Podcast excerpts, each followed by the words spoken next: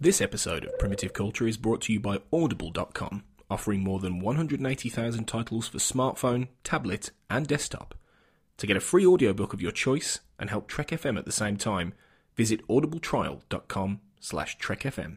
And also by Enterprise in Space, an international program of the non-profit National Space Society. Find out how you can help science and education and become a virtual crew member aboard the NSS Enterprise Orbiter by visiting enterpriseinspace.org. This is Walter Koenig, Chekov from Star Trek, and you're listening to Trek FM. Open your mind to the past. All this may mean something. It's a primitive culture. I'm just trying to blend in. Some people think the future means the end of history. Well, we haven't run out of history quite yet. Welcome everyone to Primitive Culture, a Trek FM podcast all about our history, our culture, and how Star Trek relates to it. I am Tony Black, as ever, one of your hosts, and I'm joined, as ever, by my co-host tonight, Duncan Barrett. Hi, Tony. Hi, Duncan. We have chosen to do a special episode for this one. Quite a, I guess, quite somber special episode, a supplemental early on in our uh, in our run that we've inserted to discuss a topic which is a broad one within Star Trek, but has a real life relevance, as in the last just over a week from the point uh, you'll be listening to this, were the uh, bombings at Manchester Arena in the United Kingdom, the result of yet another act of terrorism on the UK, and obviously which we've seen in the United States and other countries around the world. And we thought that there was we were already planning an episode to discuss the nature of modern terrorism in relation to Star Trek, and we thought this might be a, an opportune time to bring that discussion forward a little bit and talk about these issues in a as sensitive a way as we possibly can. But I think we're at a point, and we we were talking about this earlier, Duncan, weren't we? I think we're at a point where we kind of need to talk about this, don't we? Yeah, well, I think both of us, um, you know, after we got the news on was it Tuesday morning this week? I think that uh, about the bombing, we, you know, we were messaging back and forth a bit about partly some of the coverage that we've been seeing. Because I mean, I don't know about you, my sort of feeling is, um, I mean, obviously it goes without saying this was a truly awful thing that's happened, a terrible attack.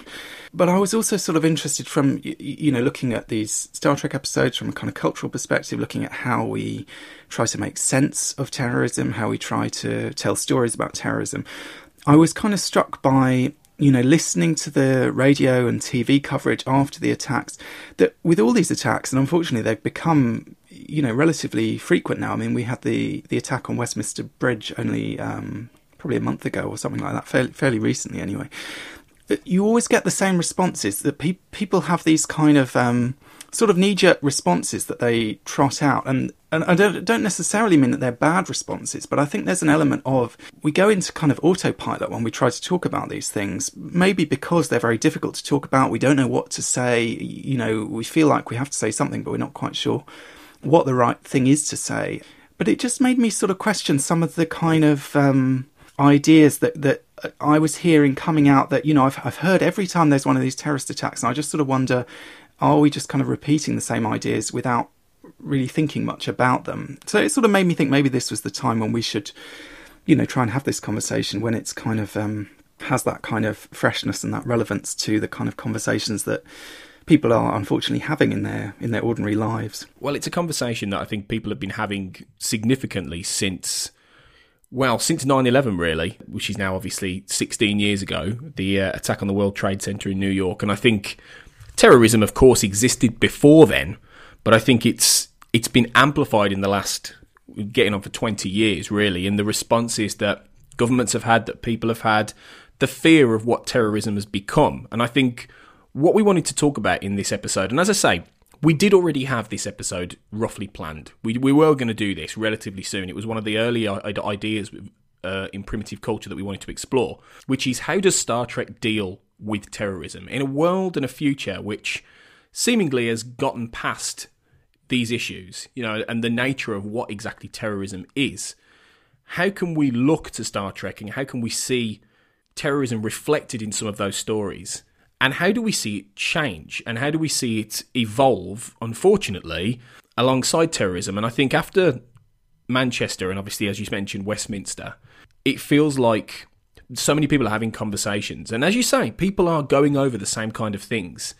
We're not coming, we're not saying we're going to come up with the answer and to understand because it's extremely complicated. But I think looking at some of these these Star Trek stories historically, it gives different kind of approaches and different viewpoints on what terrorism is, doesn't it? Yeah, definitely, absolutely, and and also it gives us a sense of the way that our ideas about terrorism, I suppose, have changed over time as the kind of terrorism that we face has changed. I mean, you know, for both of us uh, being British, kind of growing up in the in the eighties and going into the nineties, you, you, know, obviously for, for a long period, for people of our generation, particularly slightly older generations, terrorism was about Irish terrorism, it was about the IRA, and obviously Star Trek dealt with that. And then later on, as you said, since 9-11, I think things have changed and terrorism very much, you know, typically is, is Islamist terrorism. And it's quite a different breed of terrorism, I think, in a sense. I mean, I think possibly with the IRA, you know, whether you agreed with any of their goals or anything they wanted or, or, or not, or, you know, however you sort of felt on that spectrum, I suppose it was easy to understand what they wanted. Um, you, you, know, we did kind of understand what they that they had a clear sort of platform in a sense. They had clear goals that were you know, maybe not polit- you know, politically you might say they weren't possible, but they they were kind of comprehensible and they were they were understandable.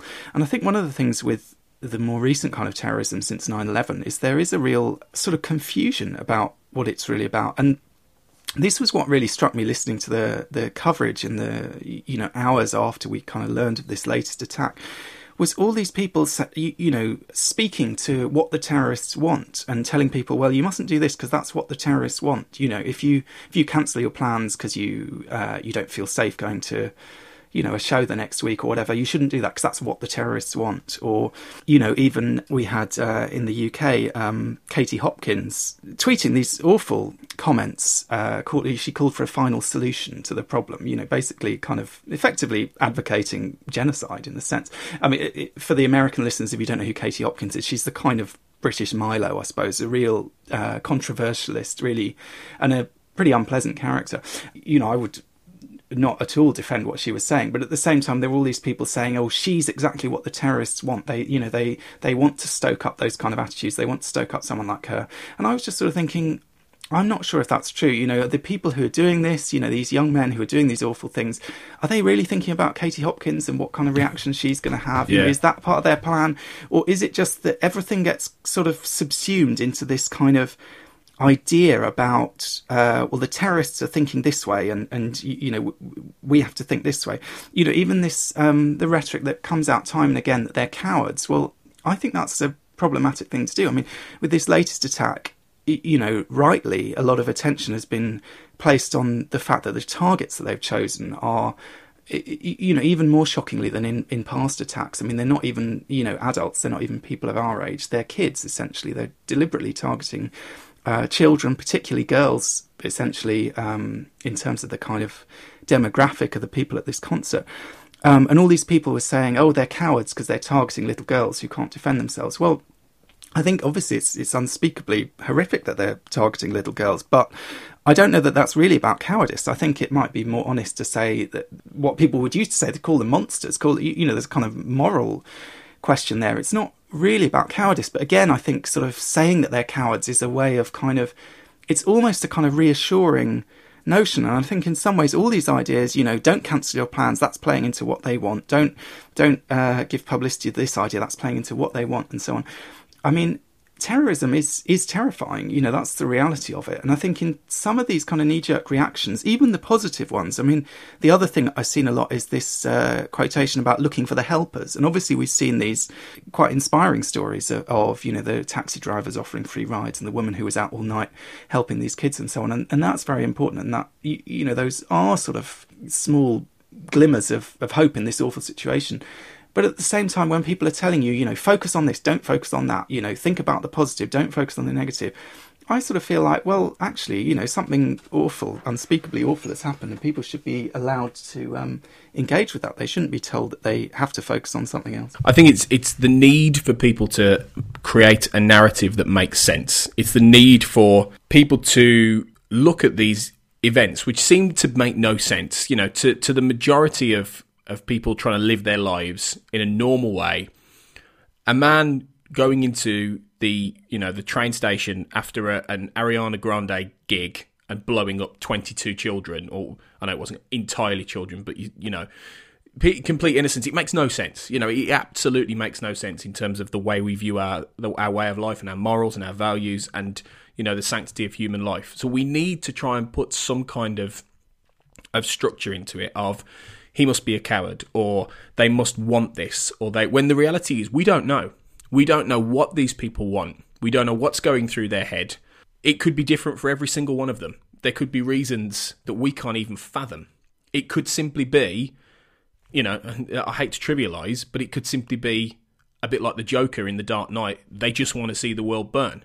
It could simply be that kind of that kind. There mightn't be no logical structure to it, and that's the scary part. Yeah, and I mean the other thing is, I sort of wonder, you know, on one level, are we trying to kind of rationalize something that is essentially quite an emotional thing in a sense. I mean, we're trying, we're sort of ignoring the level of hatred, and you know, I think I mentioned this back in our first episode actually when we were touching briefly on the, the Westminster attack. You know, that kind of feeling, and it's difficult. I, I find it difficult, but you know, the fact is, people like you and me, the people who commit these atrocities, they don't think we deserve to live. You know, it's not necessarily that. I don't think it's necessarily a case as it might have been, you know, maybe in some of the Star Trek examples that we'll talk about, and that people might have felt in the past of, you know, well, maybe the means justify the ends or whatever. I think there's a more kind of fundamental and more irrational element to it than that, possibly. And, you know, these attempts to kind of rationalize it are not always going to to get at that. I, I, was kind of struck actually by something that a lady that I interviewed for one of my books a few years ago said, and this was, uh, this was a few a few years ago, but this was a woman who um, she'd grown up in London, uh, grown up in, in London in the Second World War. Uh, she'd lived through the Blitz. She'd been bombed out of her house several times. You know, she had friends who'd been killed in the war, and then she ended up going over to America because she married an American, and uh, and she was, you know, she was in America for 9/11, and she actually coincidentally was back in London during the seven seven She'd gone to, um, she'd served in the ATS, the Women's Army, during the war, and she'd gone to see the unveiling of a memorial to the women of the of the women's forces, um, which I think was like the it may even have been that day or the day before. So she was in London anyway, and so she was kind of caught up in some of the mayhem around those attacks. And I just thought it was interesting her way of of sort of comprehending it was quite different. She basically said, as far as she was concerned, it was the same thing. You know, she saw it, and I think this was partly coming from a kind of maybe a religious or a spiritual perspective, but she basically said she felt there was always evil in the world and it took different forms. And as far as she was concerned, you know, when she was a young woman, it was the Nazis and they fought to defeat that. And, and these days, the evil has returned with a different, you know, sort of with a different face in a sense. So that was her way of looking at it, was in this kind of, um, I don't know how to describe that, but a very, a very different way from this kind of attempt to to rationalise and, and and work out a sort of mind game in a sense. They want you to think this, so you have to force yourself to think something else. And it's all this kind of thing about, you know, it's all focused, I suppose, on the reaction, isn't it? It's it's all focused on how are you supposed to respond to this thing that's happened. You know, the goal is to terrify you or whatever. So how are you going to not be terrified? How are you going to prove that? You know your way of life is unaffected, and so on. And and you know, I think it's a very difficult question. I can understand why people say that they don't want to. They they sort of feel with that kind of blitz spirit going back to the blitz i suppose that you know you carry on and you carry on with your life and so on but actually one of the more interesting discussions that i heard on the radio in recent days was um, it was a phone in and, and someone had phoned in and was very much saying this you know don't cancel your plans don't you, you know carry on with life as usual and the host of the radio show was actually saying well I, i'm not I'm not going to tell people to do that. You know, I don't want the responsibility of telling people that they should do that if they feel they're at risk. You know, people can make their own decisions on something like that, and that should be a kind of personal decision, not something that's sort of imposed in a sense. And, and I suppose the the flip side of looking at that is by getting going on with life as normal, by you know carrying on, and, and as you say, you know that level of spirit, and we've seen that in Manchester over the last few days. You know, a real coming together of the people in the city, which is fantastic. But at the same time, does just getting on with everything and not letting in inverted commas, not letting them win, does it in some respect ignore the deeper reasons for why this has happened? Does it to an extent provide us with an excuse to, while obviously we mourn, while obviously, you know, we, we consider everything, by getting on with it, are we trying to think, okay, we don't understand, all we can do is carry on, when there might be some some good and some logic in actually pausing and, and letting us properly have these conversations and thinking about it and trying to and not listening to the rhetoric we hear in newspapers and not listening to some of the hardline right wing propaganda that we hear, you know, on both sides of the pond these days when these things happen, but actually stopping and considering can we try and figure out why this isn't this problem isn't going away, why it's getting worse, why it's magnifying, why we feel at risk, and why and you know and what can we do? What can we try and do as a society, as a collective global society to to deal with this? And I think this is one of the reasons I think we wanted to do this this podcast because in Star Trek there are good examples of different kinds of terrorism that go into this kind of this kind of area.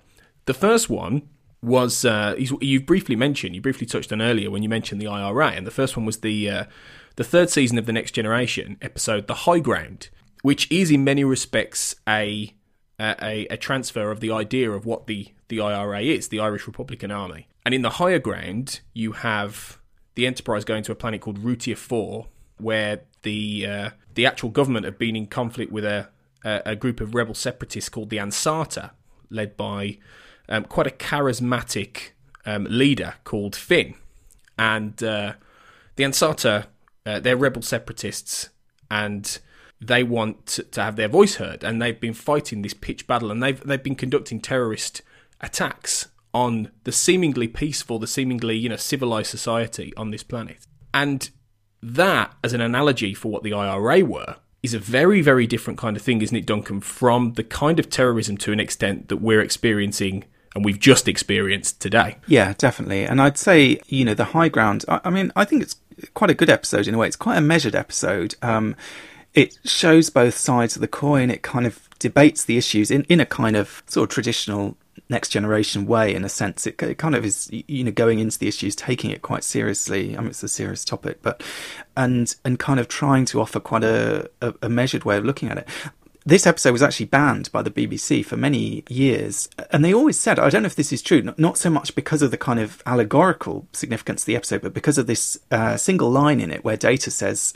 he basically says, oh, well, you know, the IRA basically achieved what they wanted in, I think, 2024. 2024, yeah. you know, is uh, coming up yeah. pretty close now. and obviously, you know, in the real world, uh, that situation has, you know, been resolved, you know, hopefully, or is, is you know, on the, on the course whole. to being resolved, at least, generally mm. speaking, been resolved. You know, earlier than that and in quite a different way. But the way that Data presents it is basically, well, they won, they got what they wanted. You know, by implication, well, he calls it the Irish reunification, doesn't he? So by implication, they got the British out of Ireland, um, which is obviously not the the kind of more compromise like solution that was kind of ultimately found in the real world. But so obviously it was a very topical issue at the time. I mean, this episode was written in 1990. Uh, it was written by Melinda Snodgrass, who also was behind uh, The Measure of a Man, another very interesting, sort of serious, thoughtful episode. And one thing I was quite surprised by is actually originally, apparently, it wasn't going to be focusing, or it wasn't going to be a kind of analogue for the Irish situation. It was going to be more about the American War of Independence. And there are still some lines in there that kind of harken back to that conflict and to to that relationship. And I suppose maybe there is a connection between those two things because you know, for you and me growing up in Britain, seeing things from a British perspective, you know, we've probably, you know, whatever our, our personal feelings might be about the complex issue of Northern Ireland, uh, we've certainly grown up in a, in a culture and with a kind of political environment where there's a position towards that issue that is very different to maybe what it might be in America. I mean, I know that a lot of Americans were more sympathetic to the uh, sort of Irish Republicans than you know people in Britain were, partly because I think they felt this sort of that there was a similarity in the sense, you know, America had gained its independence from Britain in the past, and there maybe was they felt there was an element of of that there, and also, you know, on the face of it, it's one of those situations where as difficult and complicated as it might be politically, you can kind of understand these are basically, you know, and in the episode, these are separatists. They're very clear what they want. They want autonomy. They want self determination. They want all these things that, in principle, you know, basically sound like a good thing. I mean, really, the issue in the episode is about Uh, it's not so much about their goals, which seem reasonable, it's about their methods and whether it's acceptable for them to use terrorist methods to try to get what they want. And, you know, to try to basically the the man's uh, plan is to effectively draw the Federation into their conflict by attacking the Federation by destroying the Enterprise. And his his idea is that then the Federation will be kind of implicated in this situation, and because they will be keen to find a diplomatic solution, they will kind of put pressure on them to get around the negotiation table. So it's very much a kind of means to an end. It's very much a kind of temporary situation. He's not trying to annihilate the society or anything. He wants to strengthen his hand so that he can go in and negotiate with them and hopefully get what he wants. Exactly. And the interesting thing you mentioned about how the IRA, which is the obviously the analog as we've said, but you've mentioned how the IRA is, is viewed differently. I mean, I, I remember growing up in the 1980s and the 1990s. When I was a child, terrorism meant the IRA. It didn't mean anything else to me when I, I that was the first understanding of what I knew from what I'd been from what I heard from my parents, from what I heard from the media, from what I read as a child. Terrorism was the IRA, and I and I, I remember, you know, I wasn't alive at the time, but in the city I live in in Birmingham in the UK, and it wasn't just in Birmingham this happened, but there was a there was a series of horrendous bombings of quite often pubs. One in particular which killed a lot of people, and uh, a place called New Street, which is the main thoroughfare in Birmingham. Place I know extremely well, place I've grown up, and it happened. I think it was in the seventies. There was a lot of this uh, separatist bombing, and there was a, something that quite chilled me to the bone. Was my, my mother told me that the uh, the night this happened, she was meant to go to that pub, and uh, it was only because a friend of hers cancelled by some kind of serendipitous, you know, stroke of fate that she didn't go in the end. And obviously, I then turned around and said, Well, there's a very good chance I may not have been born had you gone that night because a lot of people died or people were maimed. And it was, by the sound of it, a horrendous, horrendous time. And there have been subsequent, you know, there's been a lot in the press about the Birmingham Six, who were the bombers and things like, like this, and all kinds of things. So for me, there's a very personal connection. Like a lot of people in the UK, the mainland UK, at, at, of the IRA being a, a, a horrible force, of be, not being sympathetic whatsoever you know, because what they did was try and kill us. Seemingly, they were they were trying to kill us. When the reality is, they they were making they were making a very different point. Their their their their goals and their reasoning was about the reunification of their homeland.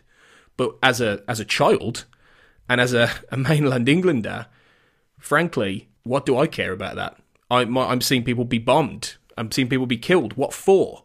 And that's and that's a really vivid kind of thing. So the viewpoint that, that's the other thing about terrorism; it can be viewed very differently from very different places and very different perspectives. It's interesting you say that because you see my sort of memory of the IRA bombings, and I mean I, I do rem- I remember that bomb going off in Canary Wharf, and that would be the sort of mid 90s, I think, and, and that was quite a, a, shocking situation. You see, my sort of feeling was like in the in the 90s, around the sort of time this episode was going, that was more typical in that, you know, generally they would phone in warnings when these bombs were going to go off, and and you know, some people might be killed, but I suppose compared to, you know, say the kind of terrorism we have these days, where the goal is usually seems to be to kill as many people as possible, that certainly towards the end of that period, and, and maybe that's because their kind of strategy changed or whatever, it seemed like they were, you know, they wanted to cause mayhem and destruction and to and to scare people. You, you know, there was the kind of terror element, but actually they did take, you know, some measures to limit the loss of human life to a certain extent, and and and certainly I don't want to get into defending the IRA. That's not, you know, really what I'm trying to do. No. But but but I suppose I don't know. It does make me wonder. You know, there are different kinds of terrorists. There are people who are doing things for different reasons. They have different goals. They probably have different feelings about what they're doing. You know, for some of them, they're probably, uh, uh, as in this episode of the Next Generation. You know, the guy is not totally unfeeling. I mean, he he is kind of hardened to an extent. He's willing to do terrible things. I mean, w- when he finds out that because he he um, has sort of kidnapped Beverly basically and is debating a lot of these issues with her. When he finds out that her son is on the Enterprise, he he says, "Oh, kind of what a shame, basically, that I'm going to have to kill your son." You know, he, he's still going to do it, but he's kind of he's sort of basically says, "Oh, I wish I wish you hadn't told me that. I wish that didn't have to happen." So he's kind of convinced himself that these appalling acts are justifiable but at the same time only as a means to an end. You know, in the abstract, he does recognise that they're they're kind of awful on one level as well, which is very different, I think, from the situation of someone who just feels that they're kind of doing the right thing by killing people, and it's uh, you, you know different, in fact, from some of the other uh, later Star Trek episodes that we might look at, which sort of tie into more the kind of terrorism that we've had, I suppose, since 9/11, the more kind of Islamist culture, uh, uh, terrorism, which often, um, at least, is represented as, as being more of a kind of attack on a way of life or a culture or a kind of a sort of ideological battle rather than a, a, dispute over territory or over land or you know these kind of traditional causes of conflict. What the High Ground does, and uh, and what we later see quite heavily, I think, in, in Deep Space Nine with the Bajoran issue, is this idea of there's the there's the saying is, in the one man's terrorist is another man's freedom fighter. So you know, in in the case of Finn for the high, from the High Ground, and you know, in the case of someone like Kira, and Shakaar and all of these people who fought in the Bajoran resistance and were bombing targets and things like this, Cardassian targets and, and stuff like that, they would be considered heroes for the Bajorans. They would be considered freedom fighters, resistance fighters, and everything like that. But from a Cardassian point of view, they would have been terrorists. They would have been outlaw terrorists bombing innocent civilians, well, or, or mili- probably more military, you know, installations and things like that. But they would still be killing people indiscriminately. So a lot there's an interesting conversation to be had about the response, isn't there as well, and and whether or not you consider you know a, a, a, freedom fighter different from an actual terrorist. And Deep Space Nine gets into this in a, in a few interesting ways. I think. I mean, a good example that you brought up earlier when we were talking was Homefront and Paradise Lost, which is the season four two parter where Sisko goes back to Earth when he finds out there's a changeling plot underway, and they're they're they're having to basically declare martial law on Earth, and there's a there's you know there's an internal kind of Starfleet you know power grapple conspiracy going on there as well. But it is that you know the, the one thing Deep Space Nine does really well with the changelings is that fear of the enemy within and not knowing who to trust and having to change your way of life. And you know, and we'd never seen Earth in that context in the Star Trek universe before Homefront. You know, seeing those the armed guys on the streets, you know, the, the, the fear of, of who, who your neighbour is, you know, and that kind of thing. And that's the kind of thing we get now in the response after a terror attack. You only have to look at the major cities in the UK now this week after Manchester. There are armed people on the streets. You know, there are there are police. There are there is a heightened response. It's like as our prime minister did, heightened the the, the critical the, the level to critical. And that's effectively what they do in Homefront when they when they're faced with this problem. So it's Deep, Deep Space Nine before 9-11 does get into this, doesn't it? Absolutely, yeah. I mean, Deep Space Nine, I suppose, is a very prescient series in in in many ways in relation to those kind of things. And I think it's true, you know, we see, I mean, you know, we don't thankfully have martial law in uh, Britain at the moment, but it's true, we do have the army uh, taking over police roles, you know, and on the streets with guns. And it's a difficult issue, I suppose. I mean, it sort of goes back to what I was saying about, you know, what is the right response, this kind of fixation on, on our response. How do we you know what's the right balance between changing our way of life and you know potentially taking risks and so on?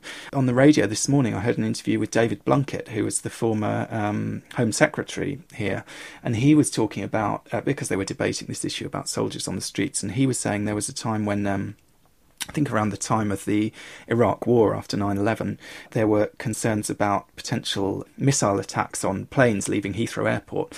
And he said basically they, they decided to send in not just soldiers but tanks to the airport. Now, I don't know what the tanks were actually going to do. I think it was a sort of probably a symbolic thing as much as anything else. But he said he was really angry about it. And, and he, he, even though he was Home Secretary, he couldn't actually command them to leave, essentially. But he said he rang up and in very strong terms. He was basically saying, "Look, you know, you're terrifying people even more than."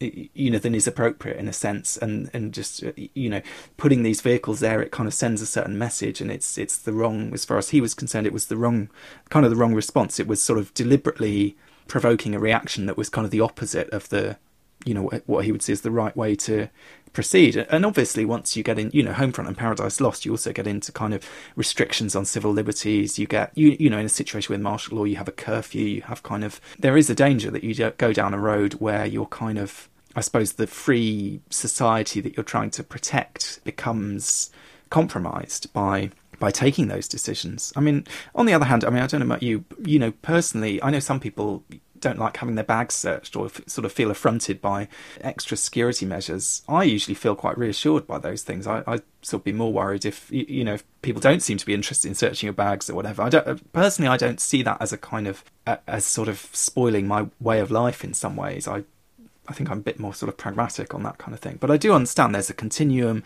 There's a kind of you know it's all about kind of what's proportionate, what's appropriate. And these things are very difficult to know. And, you know, the security services obviously know a lot more than we do and, you know, are involved in a lot of activities that we know nothing about in trying to prevent other attacks and so on.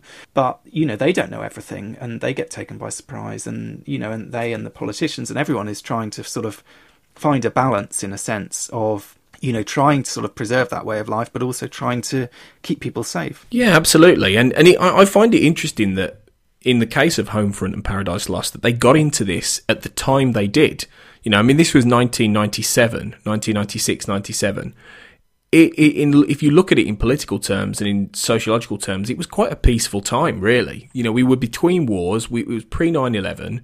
We, we passed the first Iraq war there was a fairly stable presidency in the US. There was New Labour that had just begun, you know, a seemingly bright and beautiful future for the UK.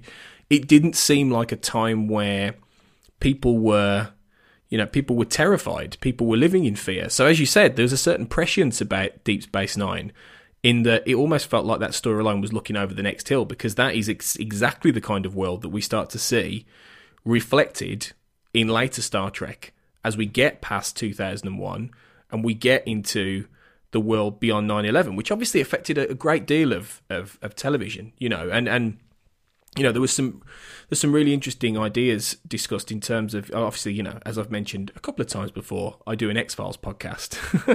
there's been an interesting point made on that of that the X Files started to lose popularity after 9-11 because people didn't want to distrust their government anymore. And you had tv shows such as 24 or alias where the american government were the good guys. And the, the, the if there were conspirators or there were people you know working against them it wasn't the americans. It would be someone inside. It would be a russian spy. It would be a you know that kind of thing. It would be Whereas the X Files was all about your government not working in your best interests, and now it's interesting that show is now coming back and he's tapping back into that zeitgeist. But Star Trek almost seemed at that time to be operating in a different way, in that it wanted to look at these issues through Enterprise, especially in more of a direct way. I mean, you only have to look at the Expanse, the season two finale of, of Enterprise, which is it is the whole 9/11 thing pretty much straight on. It's you know the Xindi probe coming, killing, you know, obviously a lot more than the, the World Trade Center, about a, uh, a multi, about eight million people, I think it is, cutting a swath through the the world, through the Earth, killing Trip Tucker's sister, and leading the Enterprise on this, you know, the whole mission of the third series in what they go and do. But it's that idea of something completely out of the blue, killing min- millions of innocent people, and not being able to understand why why this would happen. And that's exactly the the response that people had after 9/11 you know even though there were a lot of political and things behind that you know the after the wars and you know the wars in the Middle East and these kind of things that had built up you know Osama bin Laden ordering that attack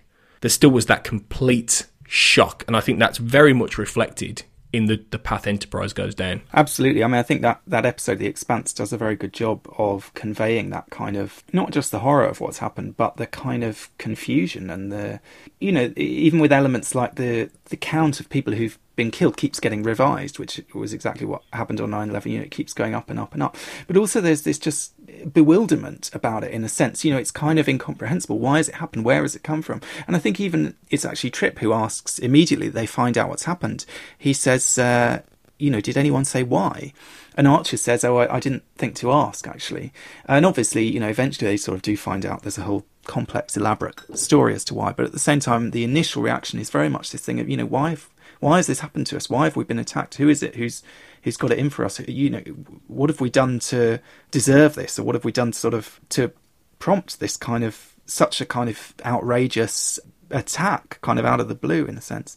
I think it's quite interesting though with Enterprise. I mean, you know, they were sort of caught off guard in a sense by 9/11. I mean, I think the Enterprise actually debuted the week after 9/11, didn't it? Or you know, virtually around the same. It was very close. It was very close, and I think that did change everything. I mean, you know, in terms of the way that Deep Space Nine or even Voyager, you know, relate to the idea of terrorism, I mean, you know, you're right. You have the the Bajoran resistance, which you know they they do describe in terms of terrorism, terrorism and terrorists. I mean, Kira talks to Thomas Riker when he's in the you know has joined the Maquis about being a good terrorist and how to you know how to function as a terrorist and, and what that's like. So they do use that word, and they they do kind of question the legitimacy of it and so on. But at the same time, I think because with the Bajorans, it's this resistance movement. There's a kind of you, you know, no one is really going to side with the Cardassians against the Bajoran resistance. Whether you might question some of the individual actions that they took, or whether they went too far here or there or whatever, their cause is clearly seen as a just one. You know, it was a noble thing to do. They they are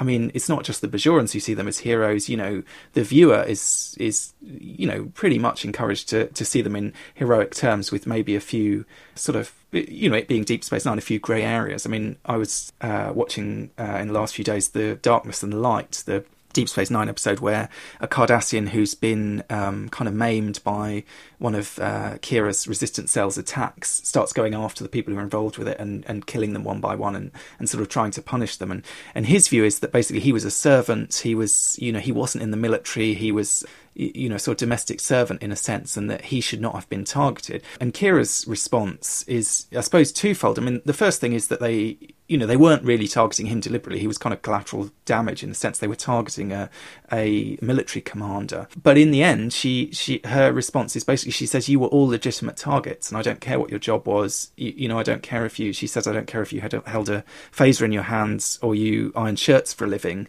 You know, you were all guilty in a sense, and you all deserved what you got. And, you know, in some ways that's an understandable position for someone to take who is living under occupation, who has been, you know, brutalized and their world has been has been stolen from them and you know, obviously we know about the kind of appalling things that went on in that situation. And then again with the Maquis, you know, there's, I mean, it's maybe a bit more of a kind of grey area with the Maquis as to how much we side with them, but, but certainly there's a lot of kind of heroism around the Maquis. There's a lot of kind of nobility around them. I mean, by the time you get to Voyager and half the crew are, you, you know, kind of coming from that background, it's very much something that you you know that it may have been a it was a sort of difference of opinion about what was the right way to deal with this treaty and so on. But you know they were doing what they felt was right. They were it was very much a means to an end. You know they weren't killing people for the sake of it. They weren't killing people you know because they felt they deserved to die. They were very much in the spirit of the guy in the high ground. I suppose they were trying to. Uh, increase their negotiating power. They were trying to reverse this treaty that had been signed. They had quite clear political goals that were kind of not just understandable, but actually quite sympathetic in a sense. You know, that the, the, the audience would, and indeed often the characters would have quite a lot of sympathy with them, even if they, um, you know, didn't agree with the means that they were going about to do those things. I mean, you know, Cassidy Yates being a Maquis associate, you know, there's no kind of there's no moral judgment on her for being involved with that. It's presented as you know she's really she's doing what she thinks is the right thing, and she has every reason for thinking that. But at the same time, it's a kind of complex political situation, and you, you know, it's it's illegal. She has to go to prison and so on. But you know, very different, of course, by the time Enterprise comes around and is completely blindsided by 9 11 happening literally just as they're debuting. You know, the world did change, I think, and certainly our attitudes towards terrorism changed. And, you, you know, they couldn't have done those stories in Deep Space Nine after 9 11, I don't think, in the same ways. You know, the, the, the, the, the meaning of those words and our kind of um, associations and expectations were so different that you know, a character like Kira, I don't know that that would have been possible then. I think what changed was the fact that the idea of that you've just talked about about them having a cause and and Kira saying to those Cardassians, well, you know, you all were guilty. You all doesn't matter who you are, you all deserve this. That analogy being applied to Western civilization off the back of a plane being driven into a into a building full of workers, full of innocent people. It's very hard to get behind that sentiment if you look at it from the, the viewpoint of Al Qaeda or these other terrorist organizations, because the the simple fact is, what have we done as a society, as a civilization, to warrant innocent people dying? They they don't have a recognizable cause in the same way that a, a, an occupied world would, would have from our perspective. But if you go back, this is where going back in history into the history books helps because you know a lot of people don't understand the simple you know the, the trajectory of something like Osama bin Laden and Al Qaeda. You know, Osama bin Laden was, was Western educated. He was funded when he was when he was in the Mujahideen to fight the Soviet Union. He was given the arms effectively by the United States, which he then used on the United States in many respects. There are there is a clear trajectory from somebody who, you know, in many respects was a, was a sympathizer with forces trying to defeat, you know, the enemy in inverted commas in the Cold War, who then turned, who then turned his, his entire ideology ideology changed. So there's a there's a lot of things that in his in the history of you know, some of these terrorists. It doesn't make what they did right. Absolutely not, of course. And I'm not for one second justifying that. But at the same time, the reasons behind why they did what they did in 9 11 and, and the reasons behind, for instance, what the Xindi do are very different if you flip them on the other on the other side. You know, and during Enterprise season three, there is an attempt to humanize many some of the Xindi to sort of they're they're as much the victims of the sphere builders and the temporal Cold War as, as as everybody else. But there is there's still no getting away from the fact that people sent out that probe and killed eight million people, and there's no getting away from that simple fact. So there is, I think, what 9/11 taught Star Trek and taught the world in general is that there is no easy answer to this. That if you look at it from different sides, there are going to be reasons on each one, but the op the other side can't fathom. You know, we can't as a Western society fathom why that man would want to go into Manchester Arena and blow up 20 young girls. You know, we, we can't fathom his rational, his, ra- his rationale, his reason behind that. What what could they possibly have done to warrant that? And that's that's what I think Star Trek has tried to reflect in the last few years. And there is an element, you know, actually in all these stories of kind of questioning the sanity of the people who are perpetrating these crimes. I mean, you know, even in the high ground where as I say, the terrorist seems quite rational. He seems to have quite a clear strategy. He's got a plan. He, you know, he lays out exactly what he's trying to do. There still are conversations about, you know, Picard says, well, these people may not be rational. We may not be able to deal with them rationally. He has an argument with Beverly about whether the guy is mad or not. And, you know, he says it in a kind of dismissive way, you know, kind of he's mad. He doesn't necessarily literally mean he's mentally ill. But there is a kind of debate about how much there is a kind of a madness involved in it, and certainly in Enterprise. I mean, it's interesting. You, you, know, you say that the the Xindi attack and the whole arc of season three. Obviously, that's very inflected by 9/11 and the War on Terror and so on. But they do come to sort of give this explanation, which sort of does make rational sense. Uh, I mean, whether you agree morally with the decisions they've taken and so on, there is a kind of logic to it.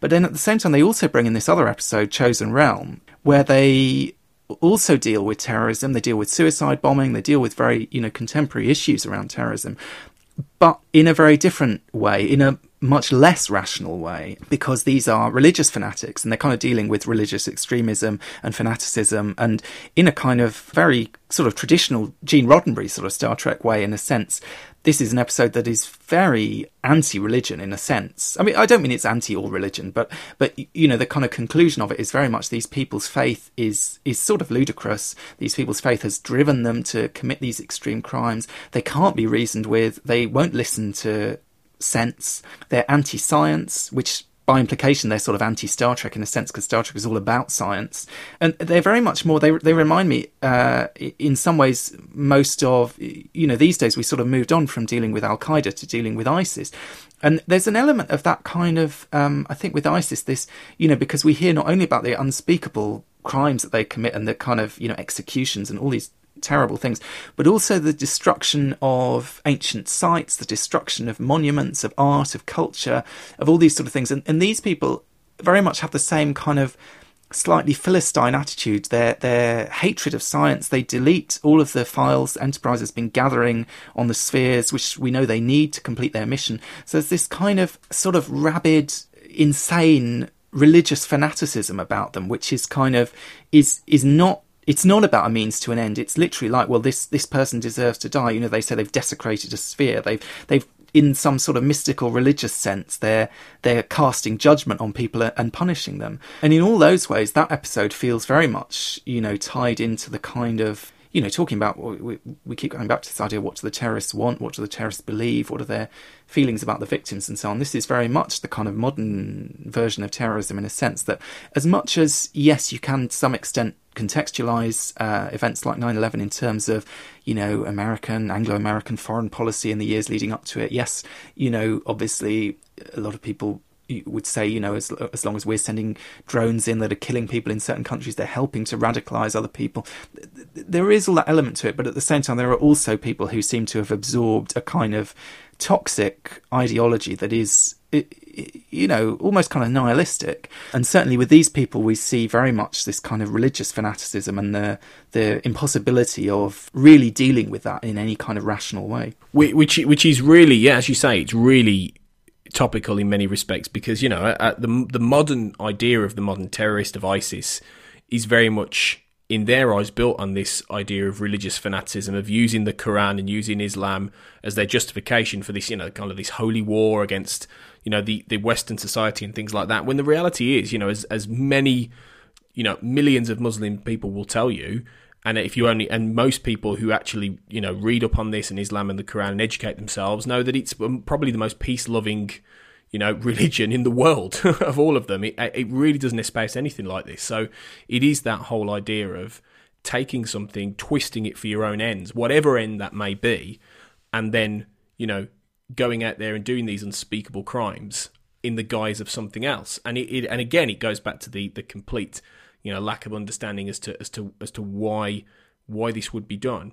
But the the the, the other element uh, that Star Trek has touched on, and we we mentioned this before, but most recently in Star Trek Into Darkness, the second J.J. Abrams movie, they touched on the response, and I think that film is very much a response to the the growing. I mean, it, obviously, it came out in the you know during the Obama administration, but it kind of almost presaged the Trump administration and how they've been dealing with Syria lately. In, in Admiral Marcus is a, is a clear example of the hawkish right wing Republican hardline government who consider missiles and bombing to be the the answer to terrorist attacks. Obviously, you know he's corrupt. He's involved with with you know, Section Thirty One and Khan and all this kind of thing.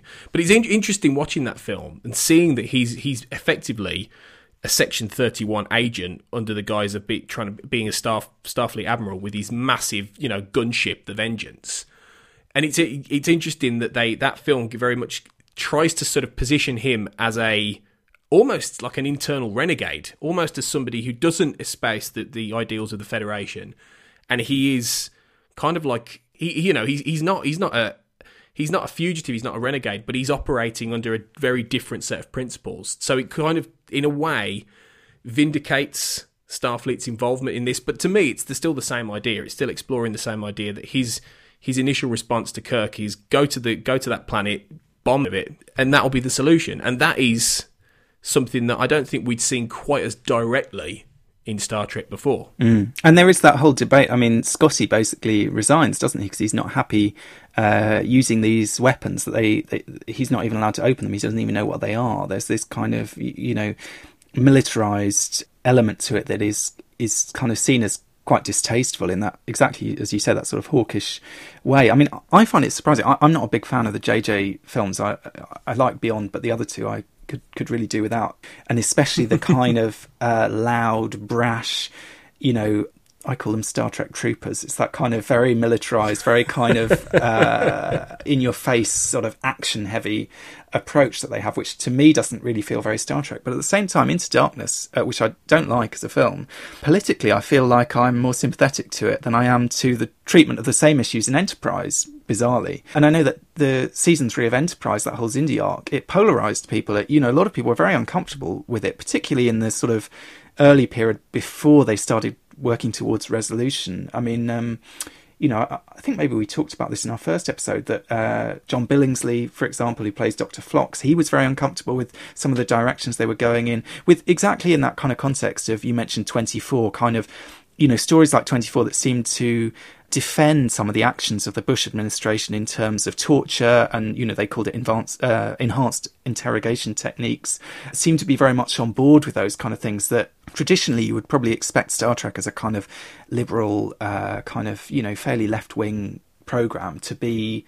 To, to you know to take quite a strong line against and I, I wonder if part of it though is that you know, as I said before, they were really caught off guard by 9 11. And, and obviously, you know, 9 11 was a deeply traumatic sort of his, global historical event and, and something that people struggle to process with and to know, you know, what to make of and, and how to respond to. And I mean, it's interesting. It, you, you know, it really took them on Enterprise quite some time to engage with it directly. I mean, there was a kind of a hint of it at the end of the first season um, in the episode Shockwave. There's a kind of there's a, a very strong visual echo of 9/11. The last shot of that episode, you know, their Archer is in this planet in the future that's well, he's in Earth, I think, in the future that's been sort of devastated, and and the iconography of it is very reminiscent of the of the twin towers of those kind of twisted girders uh, reaching up to the sky. Um, so they kind of touch on it there, and also in that episode, there's a kind of at the beginning there's this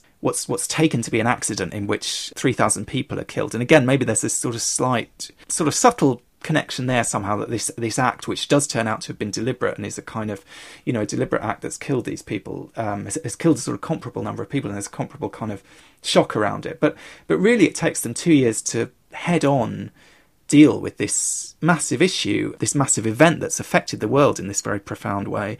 And I suppose probably they felt that Star Trek had this responsibility. I mean, in the 1960s, they were dealing with contemporary issues around Vietnam and so on. You know, Star Trek has always supposedly been able to you know, take things, you know, rip from the headline stories and, and find a way of processing that. But for whatever reason with Enterprise, it, it took them quite a while to work out how to do that. I mean, compared to, for example, The West Wing, which literally had a, a special episode out within two weeks of 9 11, they shot a whole you know, as an episode outside of continuity. So it basically doesn't actually fit anywhere in the storyline because it didn't fit, you know, with the episode that had been broadcast before or the or the one afterwards, which had already been scripted. But they wrote this kind of little, um, sort of like a TV play, I suppose, kind of looking at some of the issues, some of the questions, you know, and arguably it's probably not the best episode of The West Wing, but it, but it was certainly well intentioned, and it certainly came out of this idea of this monumental thing has happened. We need to say something about it. We can't just carry on as normal and sort of pretend it hasn't taken place. And especially writing these kind of fictional narratives. I mean, you know, the the real American presidency and the American country and the world had been sort of plunged into this situation. And in a way, when you've got a fictitious American presidency going on as normal or dealing with totally unrelated issues, it, it maybe feels kind of strange that, that the the fiction can't relate to that. I mean, I remember there was a whole issue about uh, in comic books what you know why was um, why wasn't Superman there on 9/11 to save the day? You know, how do we how do you sort of explain that in the context of that world? And is it really possible to just pretend that something so momentous never happened? Because at a certain point, it is part of human history, and it's it's got to be reflected in in fiction that sort of seemingly takes place in the real world. This whole topic, I think, just is so expansive. I think it's it's something that Star Trek is going to be wrestling with, you know, for a long time to come. Especially as you know, the 21st century, the idea of what terrorism is develops and changes. And I, I the sad thing is, I don't think it's going to go away. And I think you know, events like Manchester prove increasingly that these issues are so far away from being resolved and so far away from having any kind of understanding on both sides that we're going to get this happen.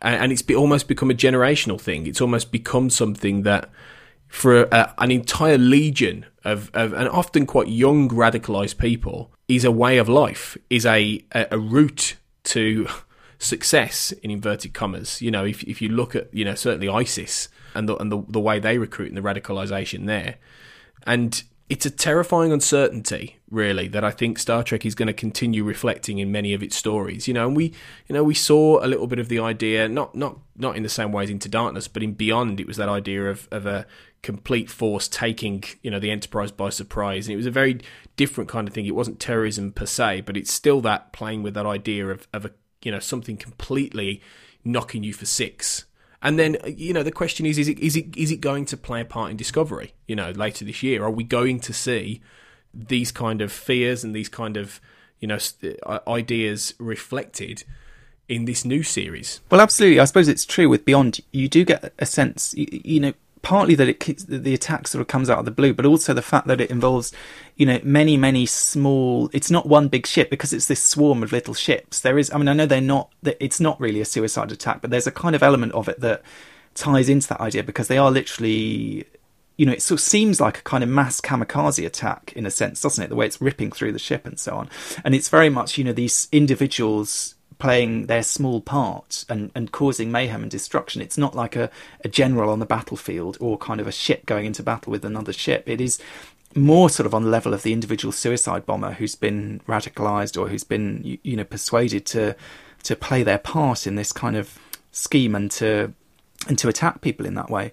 And certainly, I mean, who knows how this may or may not play out in Discovery, but you know, one of the the big questions, I suppose, is is that's hard to answer, and that really we you know we keep talking about what, what do the terrorists want or what the terrorists thinking or you know what do they want us to do or what do we want to make them think that we're going to do or whatever you know the other thing is to try to understand this process of radicalization i mean how does it happen because you know uh, with this boy who or this man who carried out the attack in manchester you know we've seen uh, as is often the case, people who went to school with him saying, "Oh, he seemed like a normal kid. You know, he didn't seem particularly extreme." And there's a sort of process that happens where you know, it's like grooming in a sense, isn't it? It's a kind of grooming process in a sense. It's a kind of almost a kind of brainwashing. I mean, you know, in our second episode, we were talking about the Manchurian candidate. It's not quite on that level of, of you know, literally roboticizing someone, but there is an element of, you know, there are people who are feeding these ideas, who are trying to kind of indoctrinate uh, people into this kind of ideology and into these uh, these views about what is and isn't acceptable and what you, you, know kind of a moral code that is so alien to you know 99% of of kind of ordinary people around the world in a sense. But it is this kind of process. And i mean one of the things obviously that i suppose the future star trek could try and deal with is we saw obviously in Deep Space Nine the kind of undercover Maquis. You know, we saw Eddington working for the Maquis. We saw Cassidy Yates, you know, helping the Maquis. But that's sort of one thing because we can understand why they would do that. You know, we can understand why they would feel sympathy for the Maquis. We can understand why they would feel morally that that was the right thing to do. You know, this process of kind of radicalization uh, from someone who's grown up in you know Western culture, someone who's you know who's born and bred in Britain essentially, and yet can be kind of corrupted mentally, morally in that kind of way is you know is a very complex and fascinating topic, and you know obviously that's something that they could kind of look at in future Star Trek is, is something about that kind of process of you know how do you how do you lose someone like that? Do you know what i mean? How do you lose them as as part of your kind of common humanity that they go you know not just to a kind of political betrayal or a kind of it's not just to betray your country it's to betray your whole kind of the whole sort of assumptions about what we have about what it means to live as human beings and you know what kind of acceptable behavior is you know to the extent that you know, with this attack in the last week, I mean, however much you might try to understand the, you know, in different situations, different terrorists, I mean, like, I find it hard to comprehend someone who wants to kill people like you and me, but I, but there is something I think even worse about someone who wants to kill small children and thinks that that's acceptable because, and that they would choose them as the, you, you know, because they do have a choice about who they're targeting. That, that is kind of, it, it, because it suggests that there's no, I suppose if you were seeing it as kind of a means to an end, if you were seeing it maybe as as Kira does in Deep Space Nine to a certain extent, of well, I had to do awful things because you know the cause was just and I had a reason for doing it, and you know I felt bad about it, but you know whatever, or, or like the guy in the high ground, then you would choose, you, you, know, you would make decisions uh, to try to either to cause the least harm, or, or, at least you would choose your targets in some ways. You you would have some view of, of what a legitimate target is. You know, Kira says the guy who folds the shirts for a living is still a legitimate target because he's working for the Cardassian. Okay, that's one thing. But, you know, she wouldn't be going and targeting a school full of Cardassian children. You, you know, there are kind of, there are boundaries. And I suppose, you know, the other thing that's maybe difficult about these issues is obviously, you know, terrorism is, is horrific and awful. And, you know, I don't want to get into trying to defend any of these people in the real world or in Star Trek or, or any of it in a sense. But at the same time, you know, people are making decisions, they are making choices. And in a sense, you know, we can't really ignore those facts of it. We can't really ignore that people are choosing to kind of cross a line that, that other people wouldn't. I mean, in, even in the Enterprise episode in Chosen Realm that we were talking about, uh, there's this point where the, the fanatical leader is is trying to say to Archer, "Look, we're very much the same. You know, you've crossed your own moral boundaries. You've done things that you didn't think you would ever do." And then he reveals he actually killed a, a child in order to protect a kind of military operation. And Archer obviously is is horrified. And you know, we talked earlier about that episode uh, in a previous episode. We discussed the episode Hatchery, where where there's a kind of discussion about the ethics of of killing children in war. And, and even in the high ground, it comes up because they talk about this terrorist group has, has bombed a bus full of children. And they have this sort of discussion about, well, they said they didn't mean to kill the children. It was, you know, they thought that they were police or something and it was an accident. But you, you know, and, and the woman who's the policewoman in that story is sort of saying, as far as I'm concerned, it doesn't matter what they did was awful. I don't care whether they meant to or not. On the other hand, you know, not to defend someone who who kills a load of children by accident, but it is different from someone who does it deliberately. And I suppose really that's all you know with all these things that we've been talking about that's the kind of thing i keep coming back to is this idea i think we need to try to avoid the kind of simplifying narratives try to avoid the kind of knee-jerk responses whether you know, on the negative side or even on the positive side, and just try to recognize, I suppose, the complexity and the the difficult side of these things. And these are very upsetting, you know, heartbreaking things that have happened, but there are also things not to sort of shy away from and not to try and comfort ourselves by just trotting out you know certain phrases that we've heard everyone say a million times without really thinking about them. And and you know I don't know, try try to have a sort of honest response um, to these things, and you know, if something appalling and awful happens, you know, try to accept that and acknowledge that, and but also kind of t- take an interest in it. Try to try to understand it. Maybe it can't be understood in those kind of ways, but you know, at least try to have an open mind in terms of you know how we respond what our responsibilities are not just kind of buy into this sort of you know sort of dogma well meaning as it might be well well i think as well off the back of that the key thing to remember is and you mentioned this just a minute ago the people who do this it, it, it is an individual decision or it's a choice of individual decisions based on a group a collective group with an agenda or with whatever it's not representative of us versus them.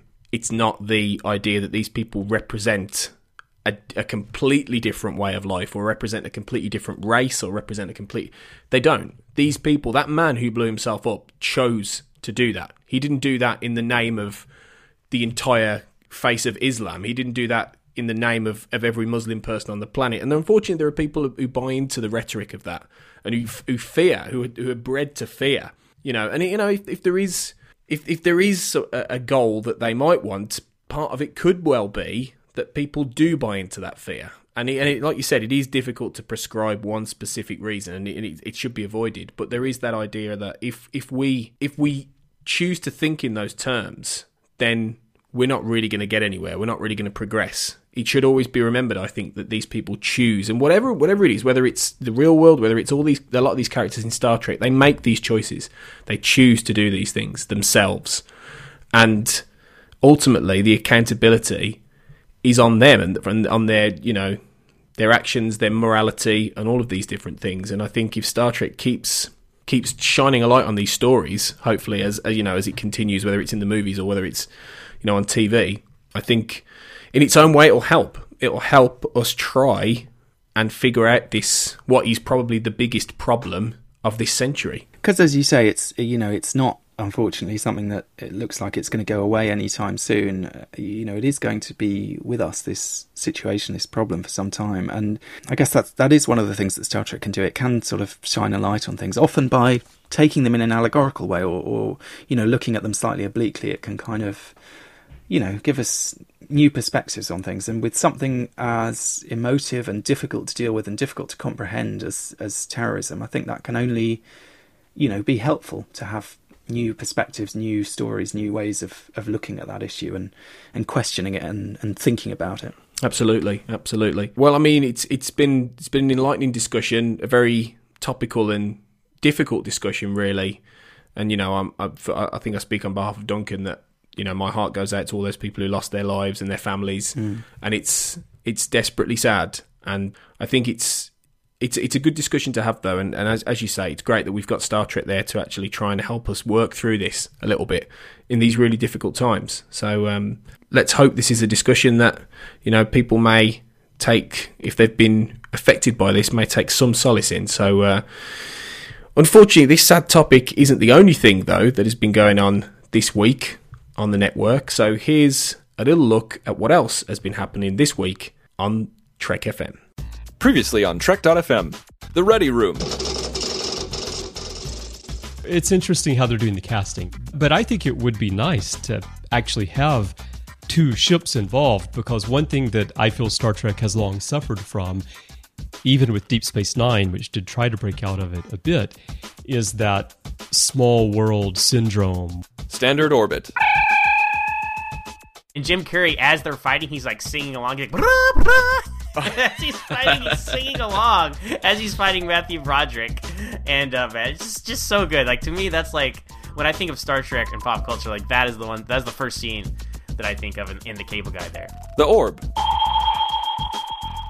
this is another thing that we're, we're seeing all over the world, but this whole idea that just because something is hard, we should avoid it. But that is absolutely untrue. I mean, just look at your life, look at my life, I look at anybody's life, and the, the things where people have learned the most have been the hard things. To the journey! Wait, is, you're saying it's like matter and antimatter when they uh, interact? They Yeah, it's like costume annihilate each other? non-costume. So cost, costumes and non-costumes annihilate each other. Yes. In Voyager.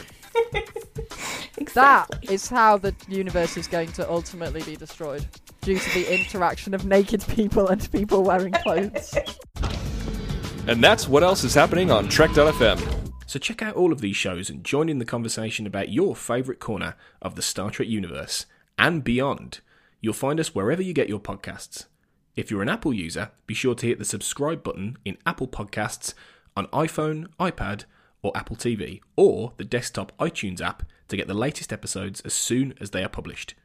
And please do leave us a star rating and a written review at the same time. If you're not an Apple user, we've got you covered as well.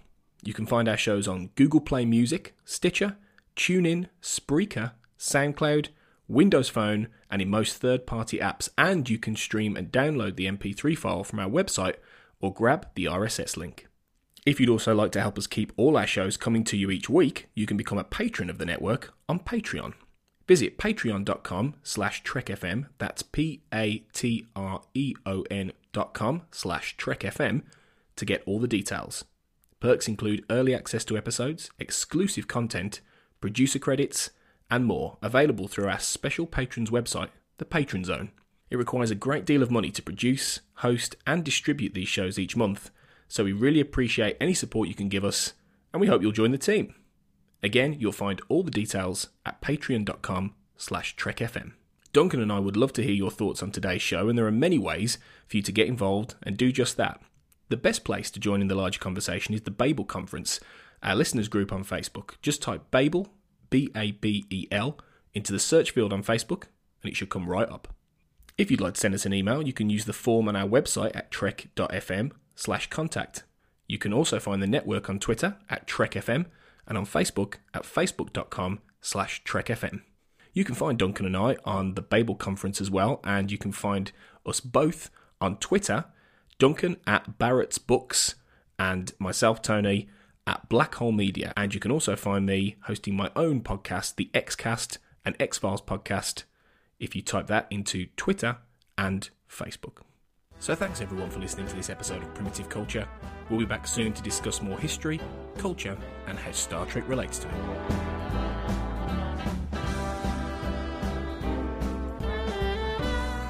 You blend it all